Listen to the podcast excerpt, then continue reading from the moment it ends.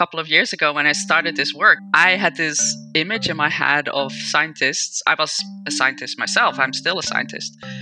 A scientist being this noble person who only does honest science. And um, finding these plagiarized papers shattered that image, and finding these manipulated images shattered that even more.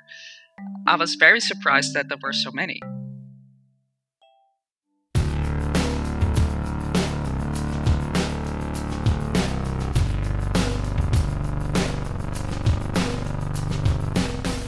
Welcome to Everything Hurts. My name is Dan Quintana from the University of Oslo. I'm here with James Heathers, and today we are joined by a special guest, Elisabeth Bik. After receiving a PhD at Utrecht University in the Netherlands, where she worked at the Dutch National Institute of Health, uh, where she set up a molecular microbiology unit. And later she joined the School of Medicine at Stanford, where she worked on the characterization of the human microbiome in gastrointestinal samples. And in May 2014, she founded Microbiome Digest, which is a daily compilation of scientific papers in the rapidly growing microbiome field. Elisabeth, thanks for joining us on the show. I'm so excited to be here. Thank you. We're very happy to have you here. Now, one of the topics that we often cover on the show is uh, error detection in scientific papers. Uh, typically, when it comes to the reporting of uh, numerical results of statistical inference, um, but uh, but long before a lot of people were doing this, um, or uh, you've actually been working on detection detecting errors in scientific images, namely uh, Western blots, which for those not familiar with molecular biology is a widely used method for protein detection. Uh, in 2016 paper, you reported that an analysis of over 20,000 papers revealed that uh, about 1 in 25 had evidence of uh, problematic images. But before we get into that paper, I wanted to ask how did you get interested in image manipulation as a topic in the first place? Oh, well, that's a sort of a long story. I actually started first to be interested in plagiarism. So I um, think I was reading something online about plagiarized text in scientific papers. And just out of curiosity, I took a couple of sentences from a paper I had written, a review paper, and I um, yeah put that in uh, in Google Scholar. And sure enough, I found another paper that had that exact same sentence that I wrote in their paper, and that was a newer paper. Well, sorry, first, I'm like, wait, that's my sentence. I wrote that, and uh, so I, I, I I took that that paper and I um, I found that that paper consisted of a lot of sentences that they had taken from other researchers. So it was sort of this patchwork of sentences written by other researchers all put together into a new review paper and I was completely intrigued by that. Why? Because it seemed more work to copy paste all these uh, sentences instead of writing something yourself.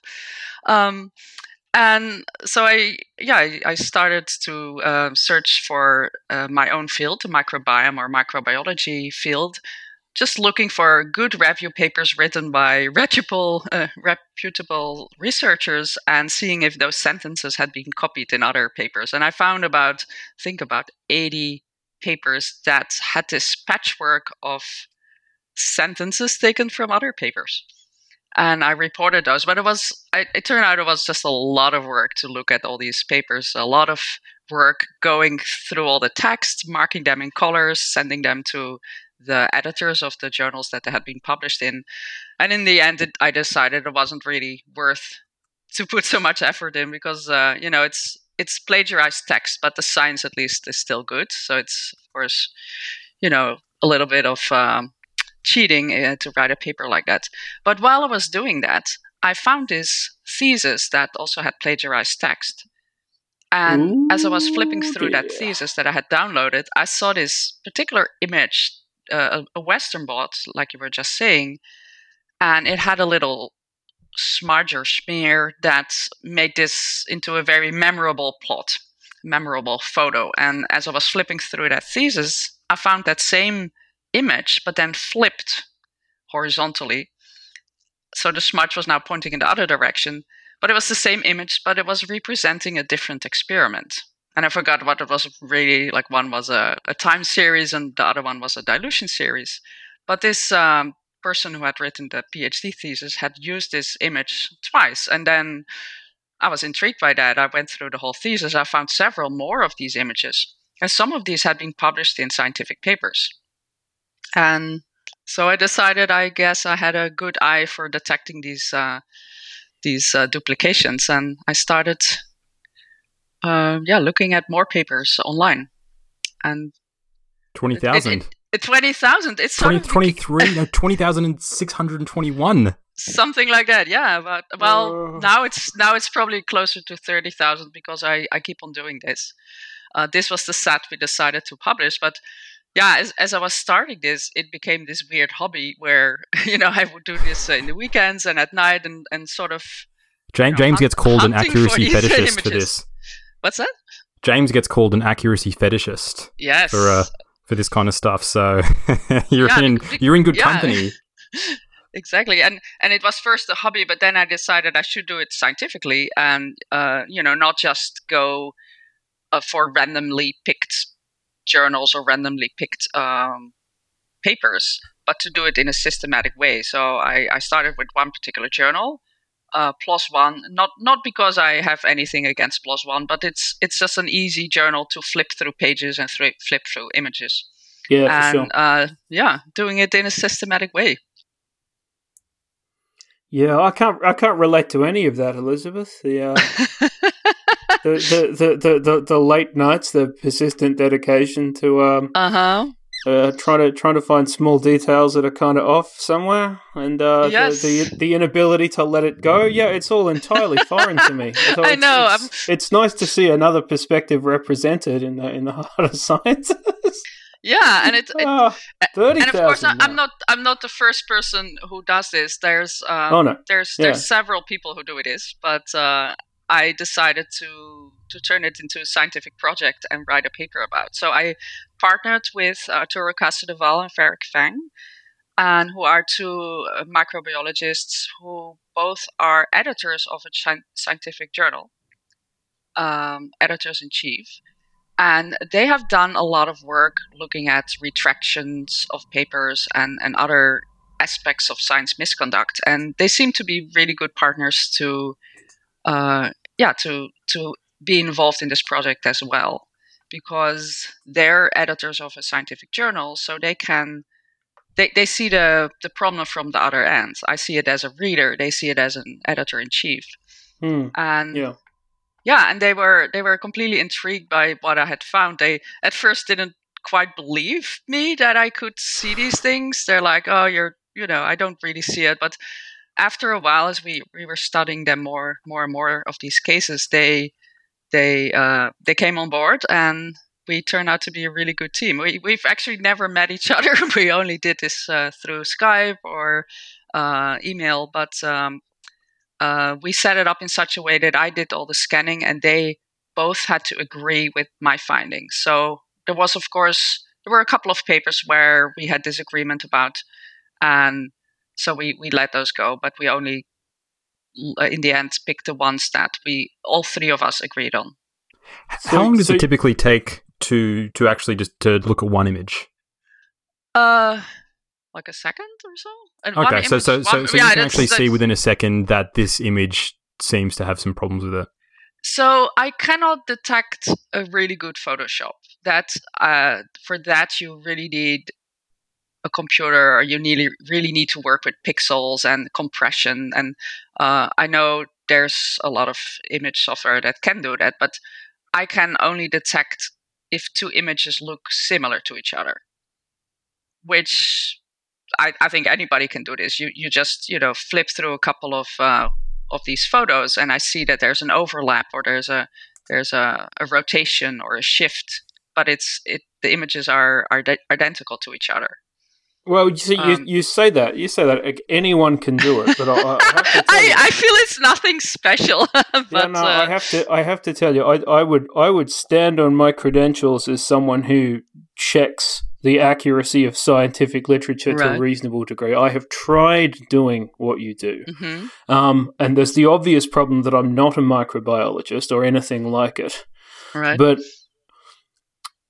they turn into just a sea of of dots in front of me, I find myself checking and, and, and rechecking and, and go back and constantly second guessing myself. And a bit a little bit mm-hmm. like a like I imagine an old guy who puts the radio on and hears the modern top forty, and you go, "Oh, this isn't music," you know, and thumps, thumps his hand on the dashboard.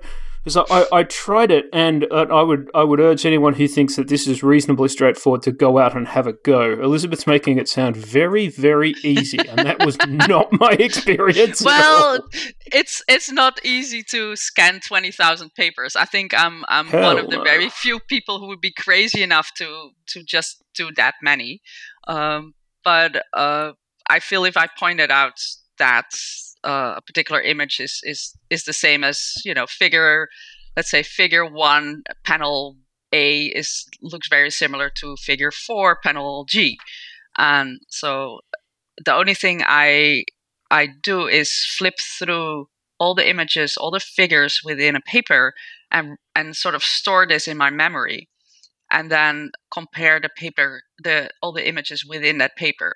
What i cannot do is remember an image from you know if I'm at paper 20,000, I cannot remember the figure from paper 19,000 yeah, that's um that's it yeah so, no yeah, i don't think anyone exactly. has that rain man level of expectation across for that images. we need google but, yeah but, but but i suppose if you're if you're doing a, a, a, fuller investigation if you find one paper that's got problematic internal duplications right. and you start right. comparing that to other papers perhaps by the same author or research yes. team or institution mm-hmm. um because they start forming their own kind of local sample right? Yeah, so um, so I did did that. Yeah, I um, first I did those twenty thousand papers, and then I I did check these papers just by by comparing the author names to see if there were any clusters, as I call them. So I define a cluster as uh, two or more papers from the same group of authors. Oh, and, uh, right. Yeah, so I, I already found a couple of those clusters, and then I decided to also take a subset of these papers, and I th- I'm trying to remember the first thousands or so, to look at um, uh, to look at other papers from the papers that I had found problems in. Uh, problem being defined as an image that was duplicated. right. How many how many clusters yeah. have you found? Uh oh, I don't I don't know because I I later started to systematically look for those clusters. So hmm. uh uh, if I had to make a wild guess, about a hundred or so. But wow. I only oh. checked a subset of these Fuck. of these papers. I didn't check all the the eight hundred papers yet that I uh, that I found in my search. But uh, wow. there was definitely a higher chance for a paper that had these these problems to have other papers written by the same authors with problems yeah. like that, suggesting that you know these are not always honest errors. Now yeah, you mentioned that your sure. you mentioned that your co-authors were, were, were quite surprised with the sort of numbers that you were finding. Were you surprised with what you were finding? Yes, I was. I was actually shocked that scientists would do this. I a couple of years ago when I started this work, bef- before I had found the plagiarized text, I had this image in my head of scientists. I was a scientist myself. I'm still a scientist. A scientist being this noble person who only does honest science and um, finding these plagiarized papers shattered that image and finding these manipulated images shattered that even more. I was very surprised that there were so many of these papers. Um, on the other yeah. hand, it is only four percent, so it's it's you know if you look at that, one in twenty five always sounds high uh, like a higher number than four percent. you can manipulate the numbers, but uh, four uh, percent is not that bad. It means that uh, ninety six percent of the papers does not have these these uh, problems. well, so if you look at that from that way, it's not that bad. But, glass half full. I can only detect the images that are obviously manipulated, like like imagine an image of uh, the sky or like some landscape image and you see the same cloud twice. Like a cloud of that photo has been copy pasted in a spot where there wasn't a cloud and you can obviously see that it's the same cloud. And if you it has the same shape the same form but if you if you then um, really Photoshop a picture from a, a, a, picture of a cloud that was taken from another picture, so the cloud looks very different, I wouldn't be able to tell if that cloud was really there in the original pi- picture. For that, you really need to do detailed analysis of, like I said, like the compression and the pixelation of uh, of the photo. Um, but so it can only detect the really obviously done Photoshop, the where they exactly where they didn't even bother to to flip the image or to to change the size the the the size or the the shape of things. Uh, so I imagine that the real amount of photoshopped images might even be higher. On the other hand, I can only detect the ones that uh, that have photographic images. I cannot see for any uh, any errors or any manipulation of data that is shown as line graphs or tables. For that, you guys have better uh, better uh, tools for that.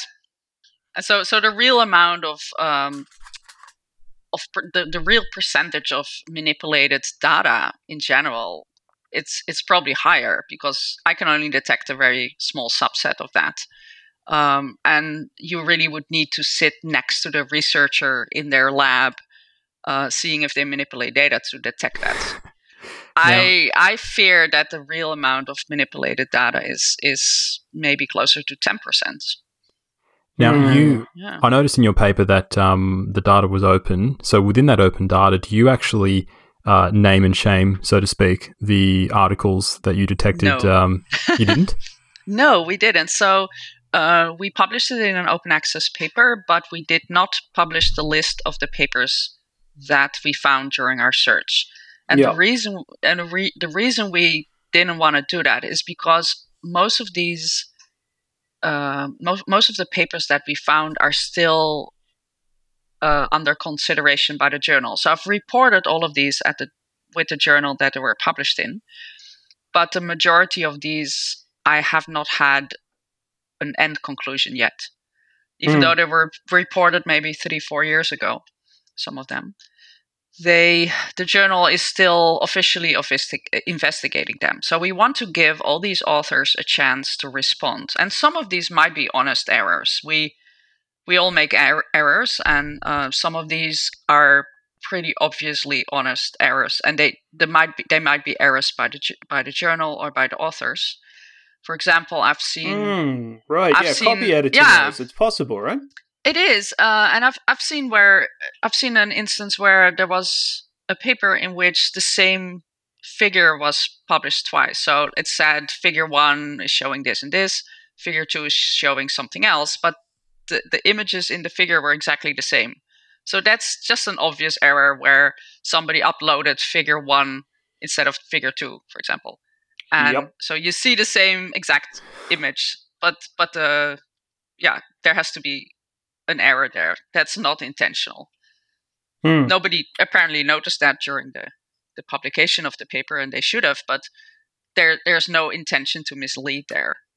While in other hmm. cases where you see an image that was, you know, an image that has the same feature twice, let's say an image of a, a landscape, you see the same clouds. That is not possible in any natural way. So these um, these Western blots have really they're almost like faces to me. They, they every every band in these gels look very different. They have a little, they have a shape. They have a, uh, a darkness of the, the the, the, blackness of the band can differ a little bit. It can be a little bit more gray or black. They have background pixelations or background uh, irregularities that I can pick up. And so every band looks like a, a face to me, and you can you can tell them apart from each other. What was the general reaction from the from the editors when you approached them, saying um, these papers have uh, evidence of uh, um, inconsistencies in their images? Um, it's in generally it was very disappointing. In most of the cases, I would indeed get an email, you know, the standard reply email like, "Thank you for bringing this to our attention. We'll investigate this matter." and then yeah, thank crickets, you so crickets. thank you so much. Yes, we'll look into this. And then nothing for two years, three years. Um, so um, unfortunately, I, have lost all my correspondence while I was uh, when I moved from uh, uBiome uh, from uh, Stanford, where I worked at that time, to uBiome. So I thought I would keep my uh, access to my uh, email account. So I, I did lose all my correspondence. So I, I sent emails to all these uh, journals again when I uh, from my new email address, asking them, uh, you know, if they could give me an update. And and most of these journals don't even respond. Wow. So it's it's and it's Ugh. not in a journal's interest to retract or to investigate these papers, as you can imagine. It's it's a huge burden for all the editors and, and other staff at the journal um, because they need to write to the, to the authors of these papers, um, ask maybe for the originals of these blots, and maybe the authors don't respond because it's not in their interest to respond. Of course, they yeah, can just pretend they didn't see that email, and and so there's just a lot of uh, a lot of yeah, not not no no updates uh, that I got. So I only got maybe for I don't know, about one third of the papers that I reported, I got an answer back. Um, either saying uh, we've retracted the paper, we corrected the paper, or we thought it wasn't a problem. One of these three. Uh, but yeah, it's a bad response rate. I thought it would have been worse than that. Yeah, well, I don't know. I I had hoped again. I I always like to think of something better, but uh, no, I had hoped for a little bit more. But um, yeah, it varies much from journal to journal. There were there were papers where I thought it was very obviously that part that some um, some part of the images were stamped or copied pasted several times. Uh, very obvious to me that it was done very intentionally. And the journal would say, "We don't see any problem with this image." I'm like, "But look, I can see it." but yeah, if it's it's it's tough to um, to convince them to investigate these uh, these images. It's so much work for a journal to contact the authors and and even to retract a paper that would be not in their interest because it would take away from their uh, their impact factor. The the numbers of time those um, those papers are cite- cited. Yeah, it looks it looks bad. It knocks down the citation count. Yes, um, yeah. It may even like if you've got.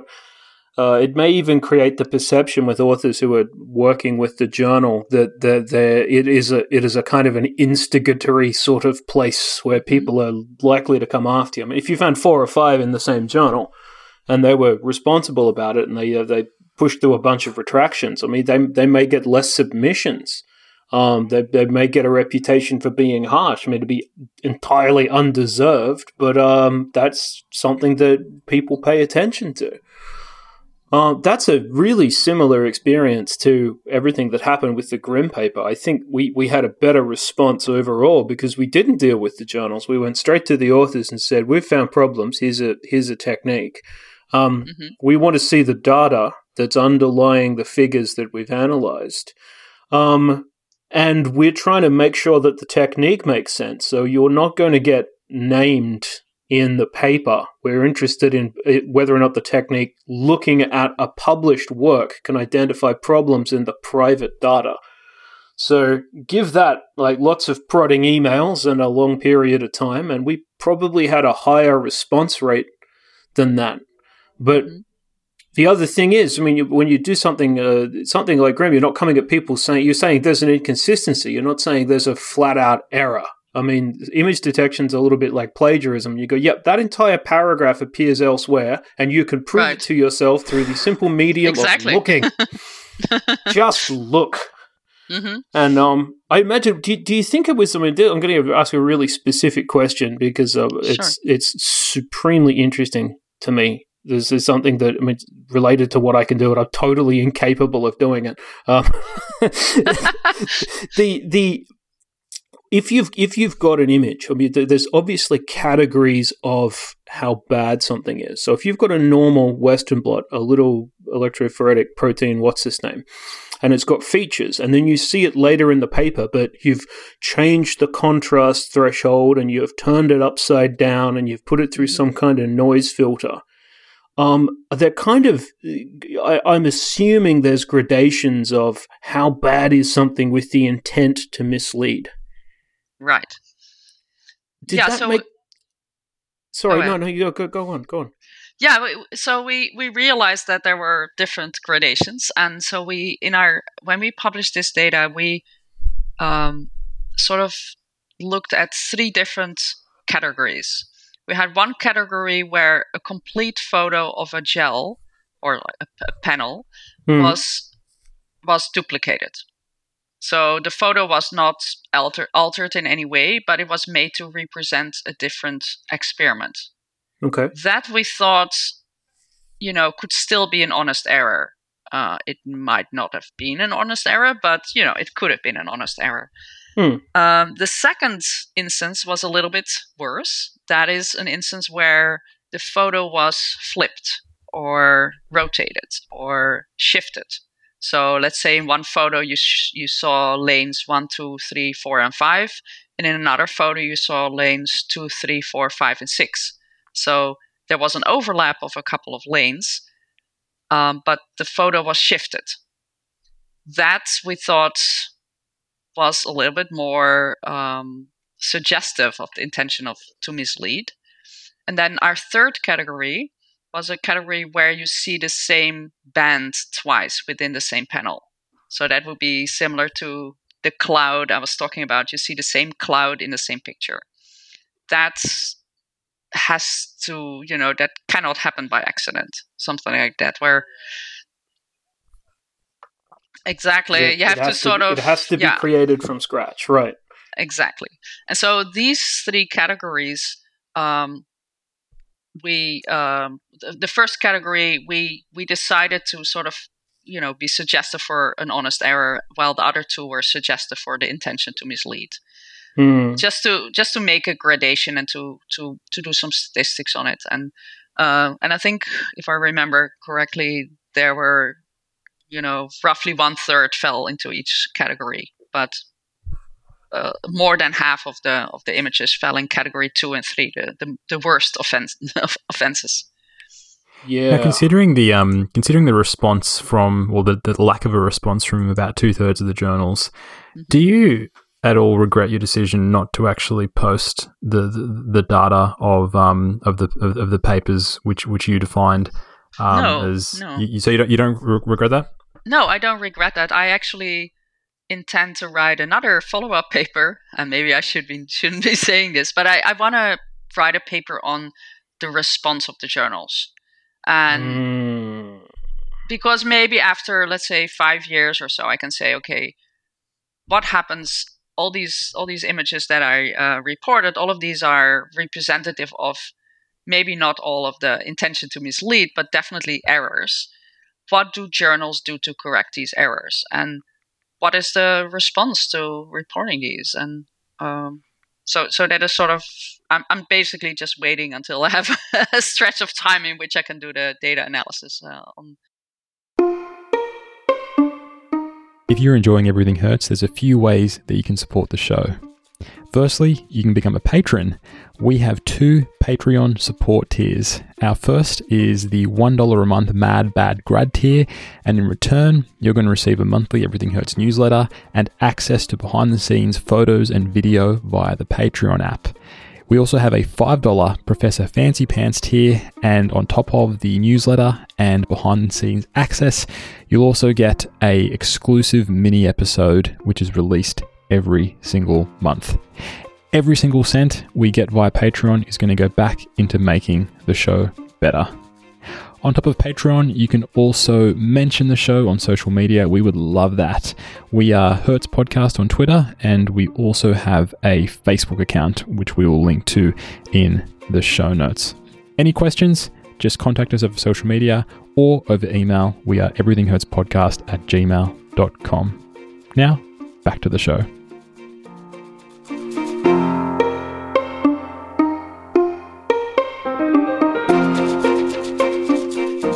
Welcome back to Everything Hurts. For this episode, we are chatting with uh, Elisabeth Bik. And if you want to follow her on Twitter, her Twitter handle is Microbiome Digest. uh, and we can uh, post that on the show notes.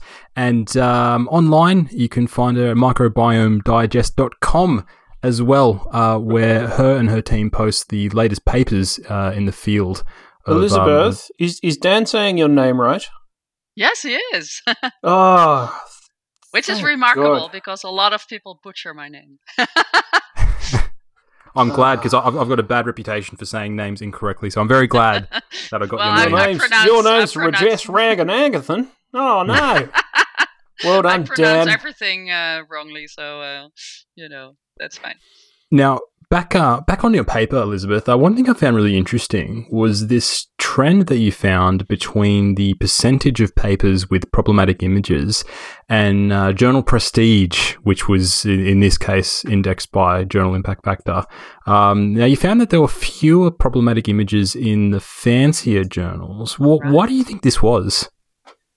Um, I think it's because those journals have more rigorous screening methods and more eyes looking at these papers.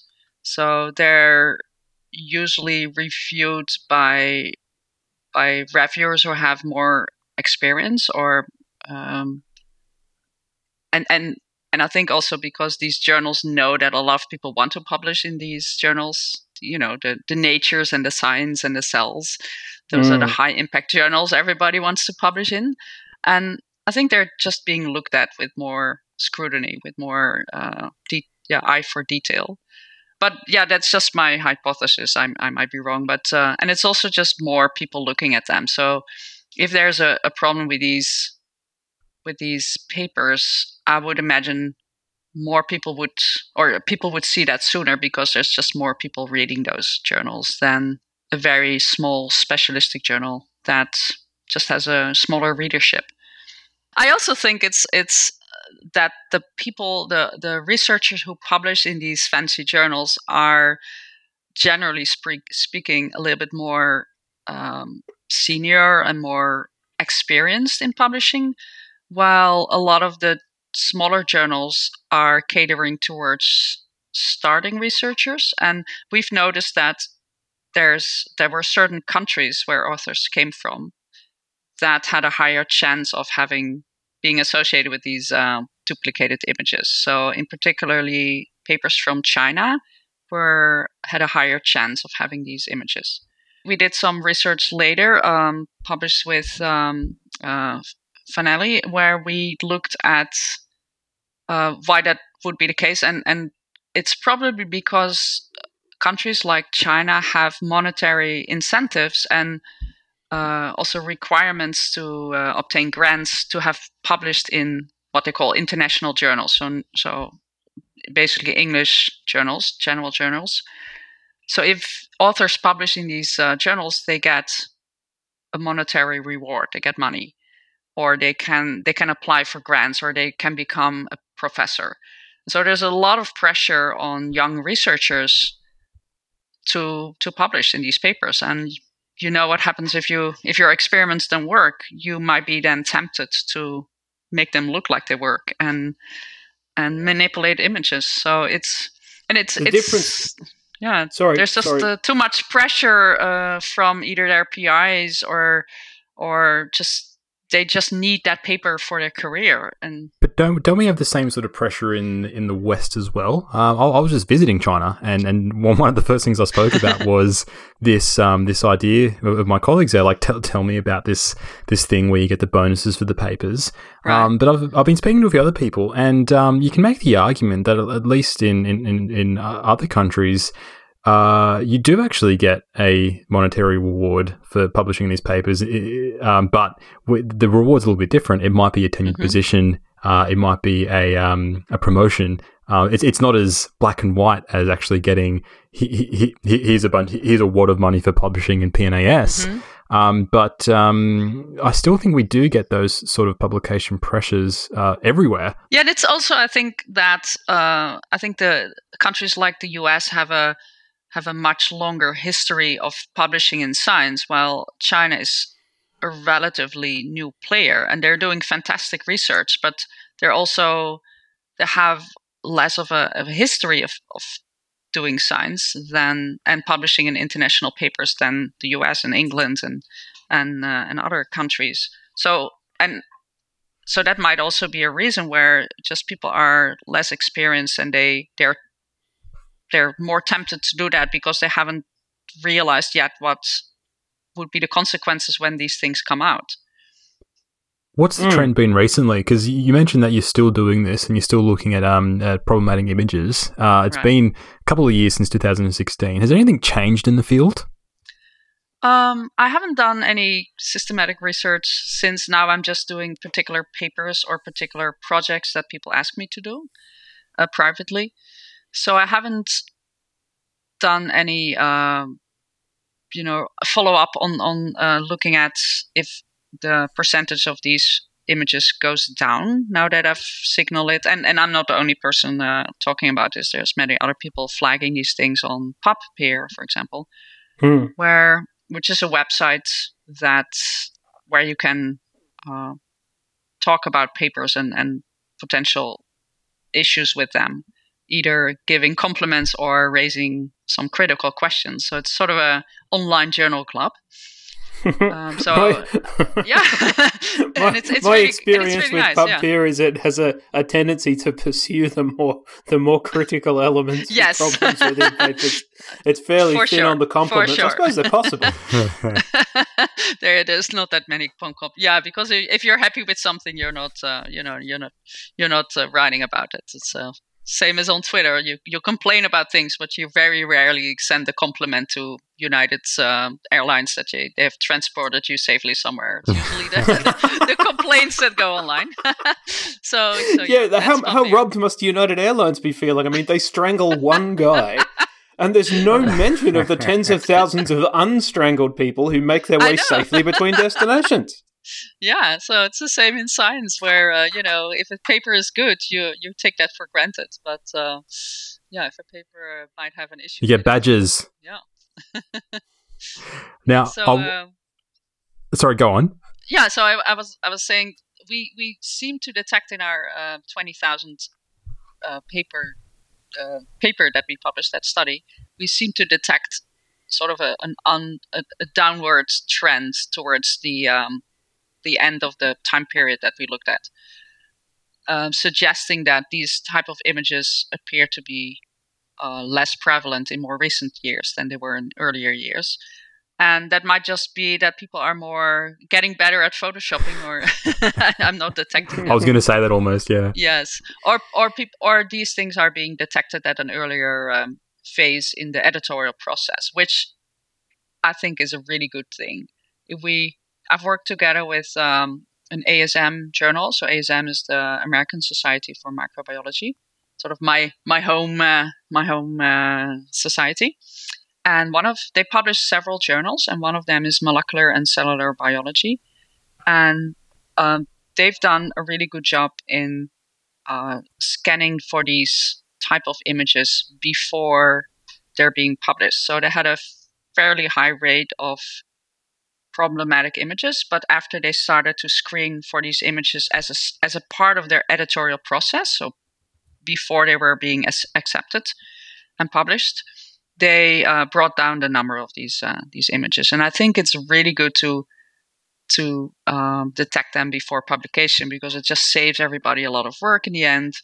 It's a little bit more investment of time to scan for these images in accepted papers but it's much more work to try to correct them after they have been published. And it yeah. just saves it saves everybody also a lot of pain. You you you know you give an author the chance to correct, and um, and yeah, you save all the editors a lot of work in the end. So it's it's good for everybody to to do this before they're being published. It's another benefit of preprints in that um, you know I'd much rather prefer getting told I'm wrong in preprint. Right. Uh, it's a little exactly. bit embarrassing, but it's it's much better than actually having that than a published paper. Uh, yes. So I think that's a that, that that's a real big plus there. Mm-hmm. Um, now I want to change tack a little bit, and um, in uh, in around in 2016, you actually uh, uh, switched from academia to industry because you joined yeah. uh, U uBiome mm-hmm. as as a science editor. Can you tell us a little bit about this um, the, the, this switch that you made? Sure. Um, so I had one when I moved to the US. I uh, was very lucky to uh, find a job with in the at, at Stanford University, and I worked there for 15 years in the lab of David Relman, and that was fantastic. I, uh, you know, it's fantastic to work in a great lab uh, with a with a great PI, and to have worked with a lot of great names, uh, big names in uh, in my field. But after 15 years, I I did feel it was time for a change. I found it found very hard to grow after that time it's at Stanford, it's very competitive, as you can imagine. So it's very hard to find a job as a PI, as a uh, you know, as a uh, the head of a group. So I had been in that group for a long time, but there was just no chance of me growing anymore uh, in that group, and uh, and also very very tough if you. I wanted to stay in the San Francisco Bay Area, and there's not that many universities there, so I tried to apply mm. for other professors' jobs, and I wasn't even invited most of the times, and, and it was just. And you got a science paper as well. Uh, well, second author, yes. But, uh, you know, at some point they were looking for a new, at Stanford, to hire a new professor in microbiology in the microbiome field. And I applied, and they're like, no, we're actually looking for an international big researcher. I'm like, well, I'm international. but, uh, you know, it's it, it was just frustrating, and I, I just decided like, okay, maybe maybe there's at this point in my time in my life, there's no no room for a professorship, which which was my dream, and yeah, I uh, I saw so I was looking a little bit for other opportunities, and I saw uh, an advertised job at uBiome, which is um, a microbial genomics company who sequence microbiome um, for for uh, customers, which was exactly what I was what we were doing at Stanford, only then for research. So the it, it seemed like a perfect fit. They were looking for a science editor, somebody who could write science papers or edit the the content that would go online, which were two parts of science that I really enjoyed. I I love doing peer review. I love doing science writing and science communication. So it seems like a really good fit, and they hired me. So I was very happy with that. And and it was interesting to to to see how there's now this whole industry in the microbiome field that I had never thought would be possible. I, I worked as a microbiome researcher. So we looked at which bacteria are present in stool from patients, or I also worked on dolphins, which is all another story. And now you have biohackers sending you stools. Yes. so so yeah, we we of course worked in at Stanford. We worked with a uh, with several of um, several people who are biohackers or quantified self uh, type of people who are very interested to to learn about which bacteria they have in their stool.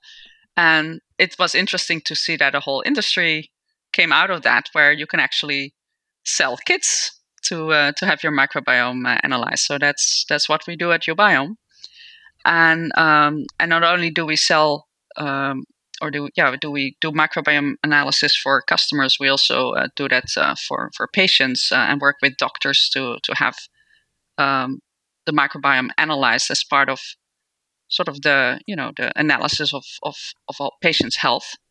So we do that, but it was uh, yeah, it was a big change though from academia to to industry. Um, what surprised you the most? What's that? What, what, what surprised you the most doing the doing the switch between the two? I'm sure you had some expectations of what, yeah. of what industry would be like, but what surprised you? Um, how collaborative industry is compared to uh, to academia. So in uh, in in academia, or at least in my the group I worked at, it's uh, Stanford people work for themselves. So you do everything, every part of the research you you do by yourself. You do, you know, the the data collection, the the the collecting the samples, putting them in the freezer, taking them out of the freezer, doing the DNA extraction, um, doing the bioinformatics analysis, and writing the paper. So all these all these different aspects of research I did myself. Of course, you collaborated with people, you work together, you ask questions, you exchange information, but but most of the work I did. And in industry, you work much more together. So you have specialized people who do the bioinformatics. You have people doing the marketing. You have people doing um, the science writing. That was that would be me, and people doing you know customer relationships. So you have very specialized people, but you work as a team together, and that was I found it very different and very refreshing, a very a lot of fun to to work with all these people and learn about their their expertise. So I learned a lot about what marketing does and and how how you how you answer questions from customers and all the things that go into into a business. And uh, yeah, it, it it was just after working for 15 years in the industry, seeing a completely different side of it, and uh, was was a great experience. The whole microbiome thing has actually gotten a lot of uh, interest within psychiatry over the past year or two. Um, uh, where you know, a lot of people are kind of saying, yes, you know, these things or, or, or you know, any uh, dysfunction in the microbiome actually contributes to, to mental illness. There's a lot of hype. Where where do things sit right now uh, when when it comes to disease and and health? We have a lot of, particularly within autism. Um, there's a lot of people right. within within the field of autism and particularly developmental disorders because autism is, is, is commonly characterized by uh, problems with uh, the gastrointestinal tract. Right. So people are yeah. thinking, well, it's the microbiome. If only we can fix the microbiome, then perhaps we can we perhaps we can address autism. Where where are things at? I want to well, I want to hear. We're definitely. Uh, I think uh, the microbiome is is definitely like any new field, any new industries going through the hype cycle. So um, when it just started, you know, the hype cycle where you first the expectations go up and up and up, and we can fix anything with the microbiome. Like the microbiome is the new answer to to fix all diseases. And, and then, what do uh, what do we call that? What do we call that on Hurts, Daniel? We have our own we have our own terminology for the hype we, cycle. We came oh, up we that? came up with our own we came up with our own version of the Gartner cycle many many episodes ago. Oh, so okay. peak, what, what, are the, the terms? Peak infl- the peak of inflated expectations here is called exactly. Mount Bullshit. Oh, Mount okay, Bullshit. Yeah. so uh, yeah, so we're uh, I don't know. I personally have felt uh, the what is the trough of disillusionment where you you just go down like okay, the microbiome is not able to solve anything. Uh, but I think we're we're going towards a more healthy uh, you know intermediate where uh, the microbiome could maybe in the future solve some problems, but not everything. But but definitely there's hope. So uh, it's, it's sort of a, a, positive place where we are now. But I think a lot of people are jumping into these uh, these hyped up expectations, and similar to the human genome, where the sequencing of the human genome was believed to solve all genetic problems, but it hasn't really done that. Uh, of course, we've learned a lot, but we still don't know you know a lot about what the, how the genome influences our health. And the same is true for the microbiome. We see differences in people with autism. There's there's definitely a lot of studies that show that um, children with autism autism have a different, lower diversity usually, so fewer bacterial species in their uh, stool. But it's really hard to say if those differences are caused by autism or are if they are the result of autism. There's an ever growing list of diseases that have some association with the microbiome, and uh, and that offers a lot of hope for patients with these diseases. So there's uh, Parkinson's disease and Alzheimer's and um, multiple sclerosis and and you name it. There's almost any disease now seems to have a link with the microbiome, and so a lot of patients, of course, who suffer from these chronic diseases are very hopeful that the microbiome now will offer an answer. But as of now, for most of these cases, we're still in. We still don't know if it's just a correlation or if there's any causation. And uh, there are some hopeful, uh, especially animal experiments, points sometimes towards there might that there might be a causation, but we're not at the phase where we can fix any of these diseases by just magically, you know, taking a probiotic and fixing your microbiome. We're definitely not there. Um, but you know, maybe in five or ten years we'll be a little bit uh, further and and might be able to to uh, change the bacteria in your gut and lead and and uh, have that lead to better health. But we're definitely not there.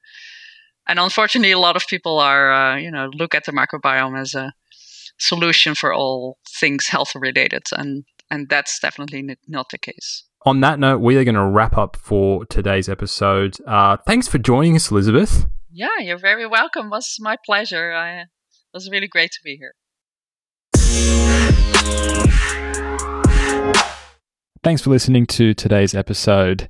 Because it is Christmas coming up, we have a little gift for you, the Everything Hurts listener.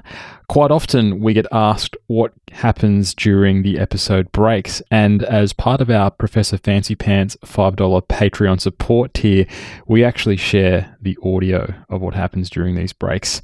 So, this is a little snippet of what happened during the break for episode 72 to uh, access more audio like this, uh, support us on Patreon. Uh, the uh, details will be in the show notes. Hope you enjoy.